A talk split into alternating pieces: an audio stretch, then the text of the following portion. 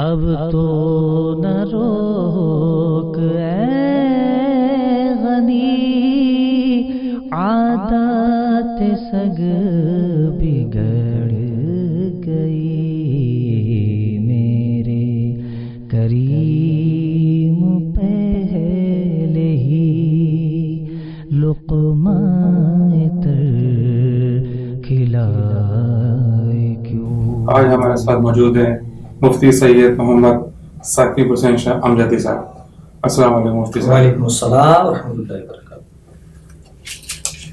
شاہ صاحب ماشاء اللہ سے آپ جس طریقے سے آپ بہت اچھی اچھی مسائل کے بارے میں آپ بتاتے رہتے ہیں ابھی لاسٹ ٹائم بھی آپ نے ہم کو بتایا کہ قرب الہی کیا ہوتا ہے۔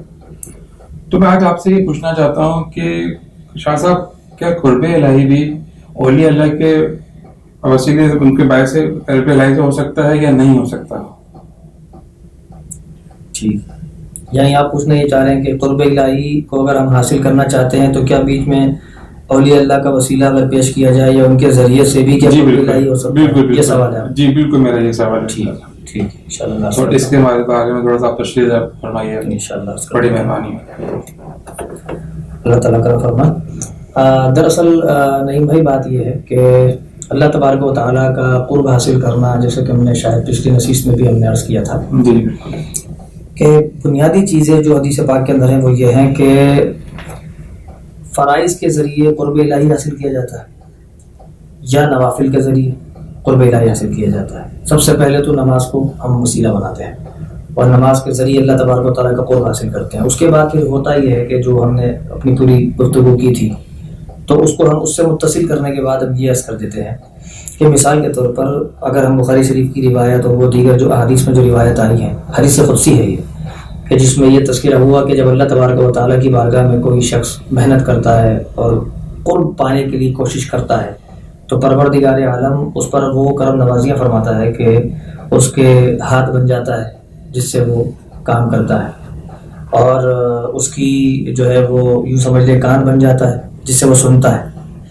اچھا پھر اس کے بعد فرمایا کہ اس کو یعنی اس وہ جب دیکھتا ہے جہاں دیکھتا ہے تو اس کو وہ دیکھنا جو ہے وہ پروردگار عالم فرماتا ہے کہ میں اس کی آنکھ بن جاتا ہوں جس سے وہ دیکھتا ہے۔ تو اب اس میں غلطی کا شائبہ تو نہیں ہوگا ظاہر بات ہے کہ جب حدیث پاک میں آ گیا تو اب وہ اللہ کا جب ولی بن گیا تو اب یقیناً جو ہے معصوم نہیں ہوں۔ معصوم نہیں ہوں۔ لیکن وہ اللہ کا قریب یعنی یعنی قرب الہی پانے والا خاص بندہ بن گیا، جسے ہم اللہ کا ولی کہتے ہیں۔ اچھا اب یہ اتنا آسانی سے حاصل ہونے والی چیزیں نہیں ہیں کہ اللہ تبارک و تعالیٰ اس کی آنکھ بن جائے، ہاتھ بن جائے، کان بن جائے، اور وہ جو کام کر رہا ہے تو پروردگار فرما رہا ہے کہ جو ہے وہ میں اس کے جو ہے آنکھ بن جاتا ہوں، یہ چلتا ہے تو میں اس کی جو ہے وہ ٹانگیں بن جاتا ہوں، پیر بن جاتا ہوں، یہ چلتا ہے تو۔ اللہ اکبر۔ اچھا اب اس کی جو تشریح میں محدثین نے بھی لکھا کہ یہ بہت یعنی ایک، بہت بڑا ایک مقام اللہ تعالیٰ جب بندے کو عطا فرماتا ہے، تو یہ قربی الہی حاصل کرنے کا پہلا ذریعہ ہے۔ اچھا جب اس حدیث کو ہم دیکھتے ہیں تو اس کے اندر ایک جملہ اور ہے۔ وہ یہ ہے کہ اللہ تبارک و تعالیٰ فرماتا ہے کہ میرا اس سے اعلان جنگ ہے جو میرے ولی سے دشمنی رکھے۔ اب جب ولی سے دشمنی رکھنا اللہ سے اعلان جنگ ہے، تو پتہ یہ چلا کہ جب یہ صورت حال پیدا ہو جائے گی کہ میں اس کی ہاتھ بن جاتا ہوں، کان بن جاتا ہوں اور اس کے پیر بن جاتا ہوں، آنکھ بن جاتا ہوں، تو جب ایسی کیفیات کسی شخص میں آ جاتی ہیں تو پھر اس سے دشمنی کرنا پروردگار عالم سے جنگ. ہے یقیناً پھر وہ جب دفاع کرے گا تو اس کا مطلب پروردگار عالم کو دفاع کر رہا ہے. یہ بات ہو جائے گی. اچھا اب یہاں تک ہم سمجھ گئے. اب اولیاء اللہ کی جہاں تک بات ہے. اولیاء اللہ تو کیا پہلی بات تو یہ ہے کہ ہم ان اولیاء اللہ کو اللہ کے ولی مانتے ہیں یا نہیں؟ اگر اللہ کے ولی ہم ان کو مانتے ہیں تو اسی حدیث کی روشنی میں مان لیں. اور جب مان لیا تو پھر بیائی ہی جب ہم ان سے کوئی گفتگو کر رہے ہیں، ان کے پاس جا کر کوئی بات کر رہے ہیں، چونکہ حدیث پاک میں آ گیا کہ میں ان کے کان بن جاتا ہوں۔ تو اب اللہ کی بارگاہ میں ہم تو وسیلہ پیش کر رہے ہیں، مگر ہم اللہ کے ولی کی بارگاہ میں جو عرض کر رہے ہیں، گویا اللہ تبارک و تعالیٰ سن رہا ہے۔ کیونکہ اس حدیث پاک کا جو مفہوم ہے، اس سے یہ ہمیں جو ہے اندازہ ہو رہا ہے۔ ایک بات۔ اچھا پھر اسی حدیث کے اندر ایک جگہ، ایک لائن ہے۔ کہ پروردگار عالم جو ہے فرما رہا ہے کہ جب یہ کیفیت بندے پر آ جاتی ہے، تو بس پھر جو وہ کہتا ہے میں اسے عطا کر دیتا ہوں۔ جو وہ مانگتا ہے مجھ سے میں اسے عطا کر دیتا ہوں۔ میں اسے غمزدہ نہیں کرتا۔ تو اب معلوم یہ ہوا کہ جب ہم اللہ کی ولی کی بارگاہ میں جا کر کچھ عرض کرتے ہیں کہ اللہ تبارک و تعالیٰ کا ہمیں بھی قرب مل جائے اور آپ کی برکتیں ہمیں نصیب ہو جائیں، تو وہ اللہ کے ولی چونکہ وہ سن رہے ہیں، دیکھ رہے ہیں تو وہ اگر اللہ تبارک و تعالیٰ کی بارگاہ میں ہمارے لیے کچھ استغاثہ پیش کر دیں تو پروردگار عالم اسے رد نہیں فرمائے گا۔ گویا کہ ہمارا وہاں جانا یعنی پروردگار عالم کے بندوں کی بارگاہ میں خالی ہاتھ نہ لوٹنے کے مترادف ہے کہ پروردگار عالم کی بارگاہ میں جا کر ہم نے جو حاصل کیا وہ اللہ کے ولیوں کے دربار سے حاصل ہو جاتا ہے۔ عزلو شرع اگر کام کیا جائے، غیر شرعی کام کی بالکل حمایت نہیں کریں گے ہم۔ کہ مثال کے طور پر جو ہے، جو وہاں پر اگر کوئی شخص مزارات کے اوپر، وہ ایک ایک الگ ٹاپک ہے۔ مثال کے طور پر مزارات اولیاء کے اوپر اگر کوئی خرافات ہوتی ہے، تو جس طرح ہم اپنے گھر کو صاف رکھتے ہیں، اپنے گھر میں کتا داخل نہیں ہونے دیتے، اپنے گھر کے اندر کسی کو جھنگ، وہ بھنگ وغیرہ کیا وہ جو نشہ لوگ کرتے ہیں، کوئی شراب نہیں پینے کسی کو نہیں دیتے، چرس پینے کسی کو نہیں دیتے۔ تو جب ہم اپنے گھر کے اندر کسی کو نہیں گھسنے دیتے، تو پھر جو وہاں کے منتظمین ہیں، ان پر یہ ذمہ داری عائد ہوتی ہے کہ وہ وہاں پر یہ کام نہ ہونے دیں۔ اس بات کو بیس بنا کر اولیاء اللہ کے درباروں سے دور رکھنا یہ درست نہیں ہے۔ اچھا پھر انہوں نے اتنی عبادت کی ہوتی ہے۔ تو ہم کیا کرتے ہیں کہ ان کے دربار میں جاتے ہیں اور جانے کے بعد جو ہے وہ ہم یہ تصور کرتے ہیں۔ کیونکہ جب ایک نیک آدمی کی صحبت انسان کوئی حاصل کرتا ہے نا، تو اس کو اللہ تبارک و تعالیٰ، کیونکہ حضرت عبداللہ بن عباس رضی اللہ تبارک و تعالیٰ عنہ کا فرمان علی شان ہے کہ اللہ کے ولی کی شان یہ ہے کہ جب تم اللہ کے ولی کو دیکھو تو اللہ یاد آ جائے۔ تو ظاہر بات ہے کہ مزارات اولیاء پر جب ہم جاتے ہیں تو خدا کی قسم کہ عجیب کیفیت ہوتی ہے۔ اور اللہ تبارک و تعالیٰ یاد آنا تو سمجھ لیجیے یہ تو اول اول ہوتا ہے، اس کے بعد ہی اللہ تبارک و تعالیٰ کی بارگاہ میں ایسے آنسو نکلتے ہیں کہ مطلب کہ یہ بھی انسان تھے اور ہم بھی انسان ہیں۔ ایک یہ انسان تھے کہ انہوں نے اپنے پروردگار عالم کی بارگاہ میں کیا خدمت یعنی اتنی یعنی عبادت کی اور اتنی اپنی جو جان تھی، انہوں نے وہاں پہ صرف کی کہ حتیٰ کہ پروردگار عالم کی بارگاہ میں ایک بہت بڑا مقام حاصل کر لیا۔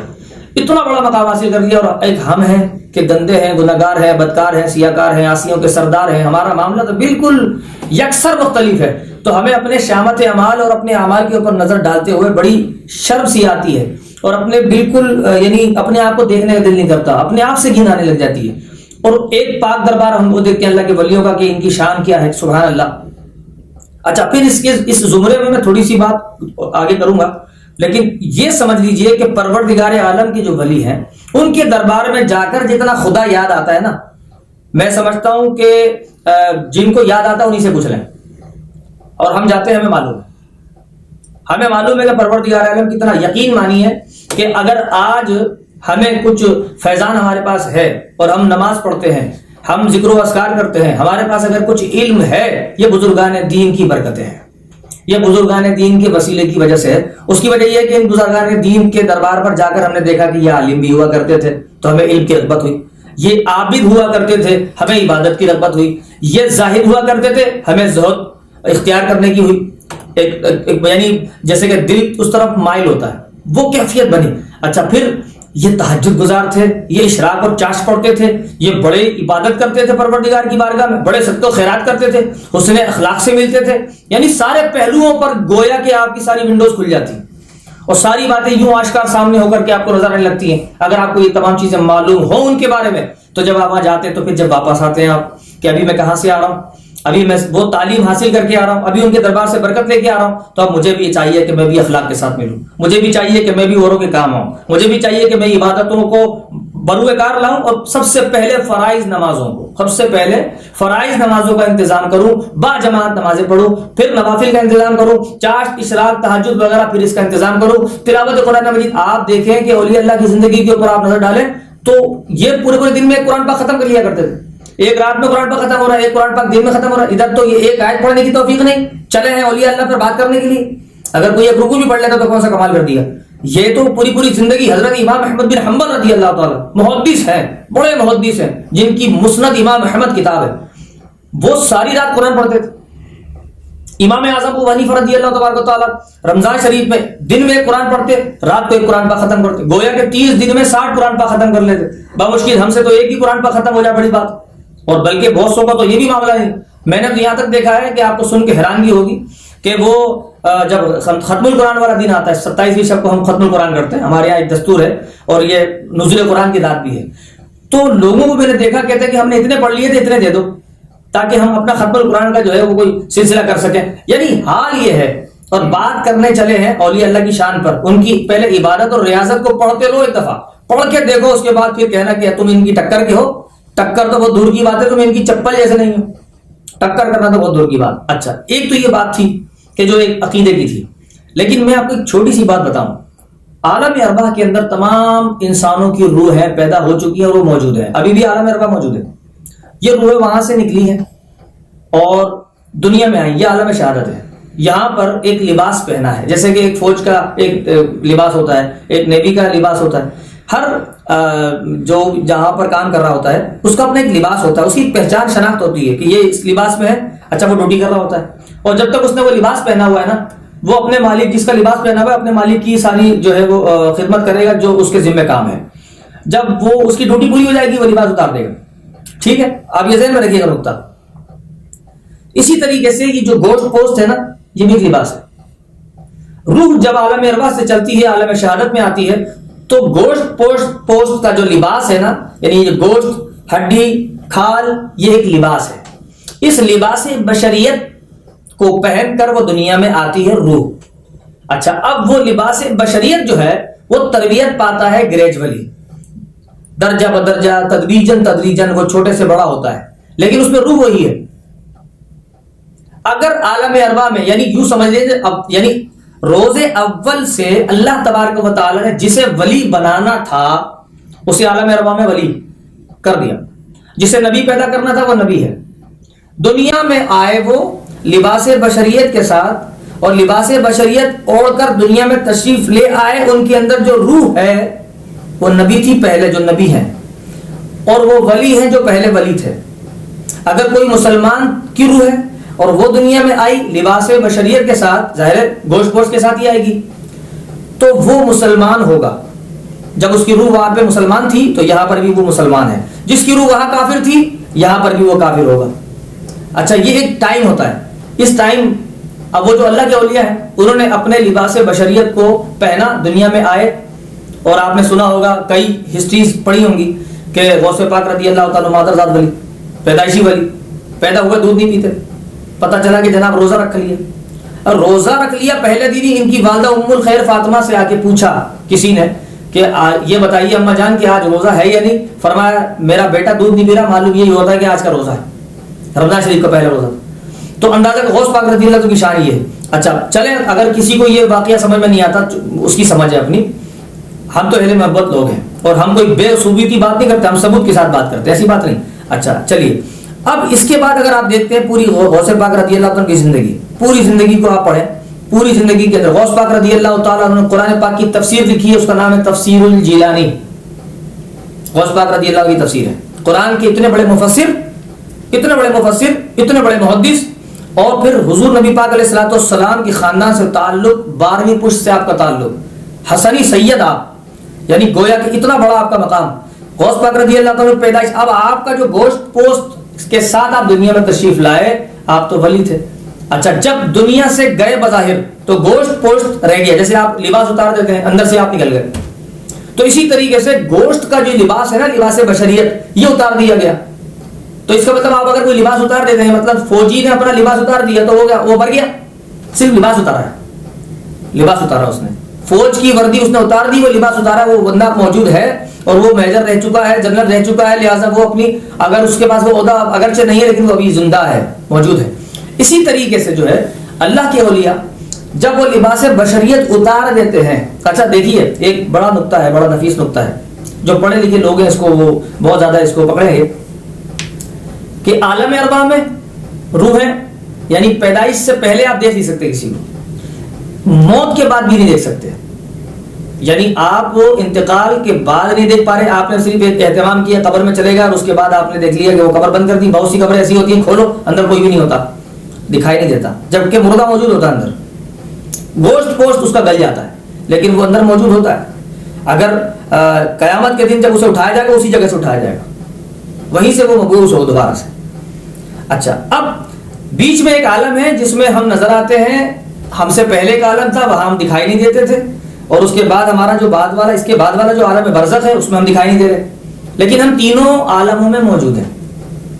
تینوں عالموں میں موجود ہیں۔ یہ ذرا غور کیجیے گا اس بات۔ تو اگر ہم نے لباس بشر، اللہ کے ولیوں نے لباس بشریت اتار دیا اور ہم نے ان کو لباس بشر میں دیکھا تھا، تو ہم سارے اندازے جتنے بھی دلائل دے رہے ہیں، جو کچھ بھی جو لوگ انکار کرتے ہیں، ان کی بات کر رہا ہوں۔ وہ جتنے بھی دلائل دے رہے ہیں، جو کچھ بھی باتیں کر رہے ہیں، وہ صرف لباس بشریت کو دیکھ کر کر رہے ہیں۔ جبکہ اصل تو روح کے روح کا معاملہ ہے جو ان کے اندر ہے، جو پروردگار عالم نے زندہ رکھی۔ اور وہی روح نکالی جاتی ہے، وہی روح پرواز کرتی ہے، اسی روح کو جو ہے وہ ملک الموت نکالتے ہیں۔ اور وہ زندہ ہی رہتی ہے۔ اور جو جنتی ہوتے ہیں، ان کی روح جو ہے وہ آزاد ہوتی ہے۔ وہ جہاں مرضی جانا چاہیں، آنا چاہیں کر سکتے ہیں۔ اور جو بدکار ہوتے ہیں، ان کو قید کر دیا جاتا ہے، ان کو عذاب دیا جاتا ہے۔ تو اللہ کے جو ولی ہیں، ان کی روح ویسے ہی آزاد ہے۔ اور دنیا میں بھی آ کر کے وہ انسانیت کی خدمت کے لیے اپنے آپ کو پیش کرتی ہے، ایک طرف وہ اللہ کی عبادت کرتی ہے، دوسری طرف انسانی کی خدمت کے لیے وہ۔ ایک نمونہ پیش کرتی ہے کہ نبی پاک علیہ الصلوۃ والسلام کی جو شریعت ہے، اس پر عمل کرنے کا یہ طریقہ ہے۔ اور وہ جو طریقہ ہمیں نظر آتا ہے، تو وہ ولی اللہ کے اندر نظر آتا ہے۔ تو اب اگر ہمیں اللہ کا قرب حاصل کرنا ہے، تو مجھے بتائیے جو پریکٹیکل ہے پہلے سے ان کے دربار میں جانے کے بعد ہمیں اللہ کا قرب پتا ہوگا یا ہم ان ٹرین کے پاس چلے جائیں کسی کے پاس، جس کو پتہ ہی کچھ نہیں ہے۔ وہ کہاں سے ہمیں اللہ کے پاس جو ہے وہ، اللہ تبارک و تعالیٰ کا قرب جو ہے وہ ہمیں سکھائے گا۔ جس نے سیکھا ہوا ہے، جس نے پریکٹس کی بھی ہے، جس چیز کی، وہ بتائے گا ہمیں کہ اللہ تبارک و تعالیٰ کا قرب کیسے ملے گا۔ ایک اللہ کا ولی ہی بتائے گا نا۔ تو اب آج کل تو سبھی اللہ کا ولی ہونے کا دعویٰ کر دیں گے۔ مثال کے طور پر آپ کرتے ہیں، کون منع کرے گا؟ میں کر دوں، کون منع کرے گا؟ لیکن ہمیں میں تو خیر نہیں کروں گا، انشاءاللہ۔ دعویٰ کرنے والا ولی کیسے ہوگا؟ ہاں بل فرد اگر کوئی دعویٰ کر بھی دیتا، تو اس کا مطلب یہ بھی نہیں کہ وہ ولی نہیں ہے۔ شرائط پائی جائیں گی۔ اب ولی ہونے کی شرائط کیا ہوتی ہے یہ تو کتابوں میں جو ہے وہ کہیں آئی ہیں، کہیں نہیں آئی ہیں۔ لیکن شریعت متحرہ پر پورا ہونا ضروری ہے۔ بال فرض کسی شخص سے جو ہے وہ اعلانیہ گناہ نہیں ہوتا۔ شریعت پر پورا ہے۔ ساری زندگی اس نے استقامت کے ساتھ اللہ کے دین کی خدمت کے لیے گزار دی۔ ہمیشہ وہ ان چیزوں سے دور رہا جس سے شریعت نے دور رہنے سے فرمایا۔ اور ہمیشہ اس نے ان چیزوں کو کیا، جن چیزوں کو کرنے کا شریعت نے حکم دیا۔ تو ظاہر بات ہے، یہی وہ لوگ ہیں جو اللہ کے ولی ہیں۔ اور اللہ تبارک و تعالیٰ کی بارگاہ سے جو جتنا ڈرتا ہے، جو جتنا ڈرے گا، پروردگار عالم اس کو ولایت عطا فرمائے گا۔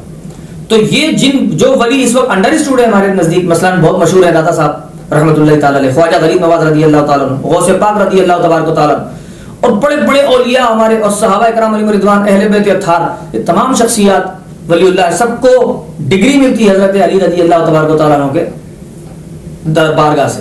ان کی درگاہ سے سب کو ولایت کی ڈگری ملتی ہے۔ اور ولی وہی ہوگا جسے وہاں سے ولایت کی ڈگری ملے گی۔ تو ظاہر بات ہے کہ حضرت علی رضی اللہ تبارک و تعالیٰ سے ملاقات سرکار سرکار علیہ صلاحت السلام کی جو ملاقات ہونی ہے، قیامت کے دن، وہ حوض کوثر پہ ہونی۔ ہے۔ تو ظاہر بات ہے حضرت علی رضی اللہ تعالیٰ تو قطعی جنتی ہے سرکار نے فرمایا، علی انتفی جنہ علی جنت میں ہے۔ سرکار نے فرمایا، ابو بکر انتفی جنہ عمر انتفی جنہ عثمان انتفی جنہ سب جنتی ہیں، الحمدللہ۔ تو ان کے جو پیروکار ہیں نیچے آنے والے، وہ بھی انشاءاللہ ان کے صدقے سے جنت میں جائیں گے۔ تو اس لیے ہم یہ کہتے ہیں کہ ہم خلاصہ کلام آپ کو ہماری گفتگو تھوڑی لمبی ہو گئی۔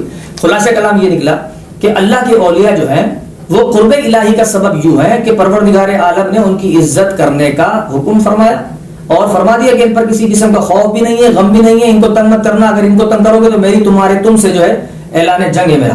اگر تم نے ان کو تنگ کیا یا ان کے بارے میں کوئی بات کی یا لب کشائی کی یا گستاخی کی، پھر اعلان جنگ ہے۔ تو ظاہر بات ہے کہ پروردگار عالم جو ہے وہ اپنے دوست کی، اپنے محبوب کی کوئی برائی سن نہیں سکتا۔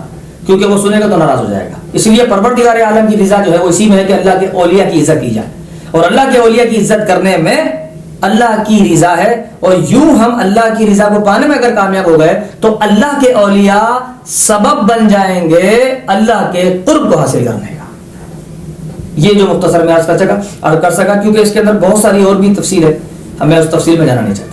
ماشاء اللہ مفتی صاحب ماشاء اللہ آپ نے بہت ہی زبردست طریقے سے آپ نے بتایا کہ بھائی قرب الہی ہم اولیاء سے کس طریقے سے حاصل کر سکتے ہیں۔ ماشاء اللہ سے آپ نے بہت اچھا آپ نے تفسیر بتائی تشریح کری آپ نے۔ بہت بہت شکریہ آپ کا، مفتی صاحب آپ کا۔ اب تو نہ روک اے غنی عادت سگ بگڑ گئی۔ میرے کریم پہلے ہی لقمہ